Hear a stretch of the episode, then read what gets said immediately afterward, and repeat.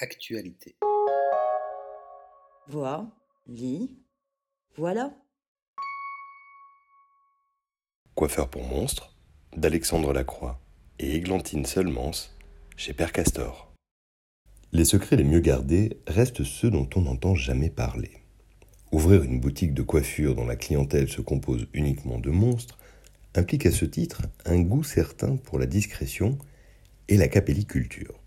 Par respect pour Dame Chauve-souris, qui, impudique, fricote avec Monsieur Yeti, il convient donc d'assurer un véritable service auprès des clients.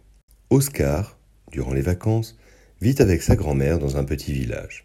Il pleut, il fait froid, il fait noir. L'appartement vieillot se prête plus au puzzle en solitaire qu'à la chasse aux Pokémon en extérieur, smartphone en main.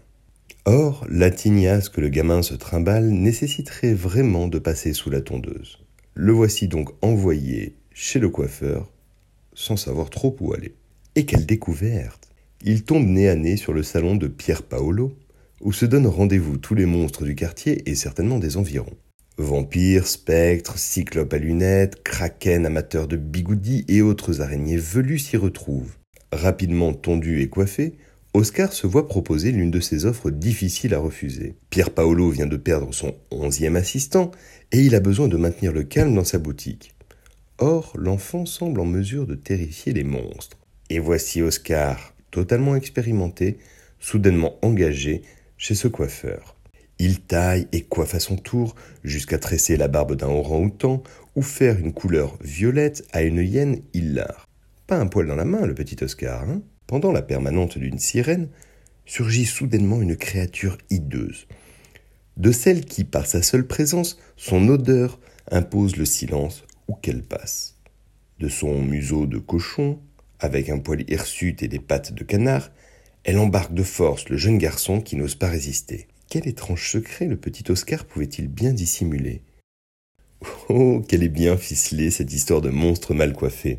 Le texte, au langage délicat, nous plonge dans un quartier inquiétant et pourtant sympathique, où les monstres qui d'ordinaire nous terrifient sont ici pris en flagrant délit de soins du corps entre bigoudi et manicure. Un dessin facétieux qui donne vie à des monstres tout de coquetterie dans un salon de coiffure pas franchement banal.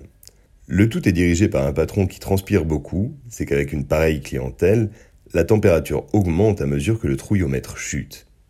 On se demande même comment rentre tout ce beau monde depuis le gigantesque monstre marin jusqu'à la sirène barbotant dans sa baignoire. Quant à l'intruse, qui vient plomber l'ambiance, elle est tout bonnement fantastique. Croisement improbable de tout ce qui ne pourrait pas aller ensemble, y compris la petite araignée logée dans l'oreille qui parachève l'affreux tableau.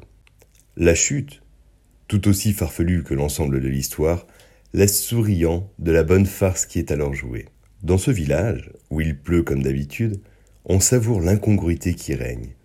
Coiffeur pour monstre, mais quel splendide métier, où chaque jour apporte son lot d'émerveillements devant les facéties de la nature.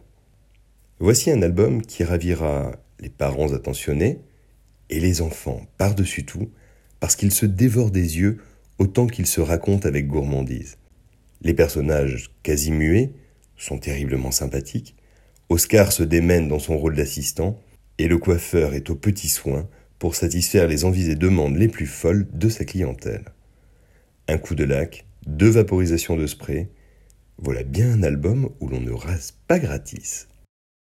Comme toujours, le texte et les visuels sont à retrouver sur www.actualité.com.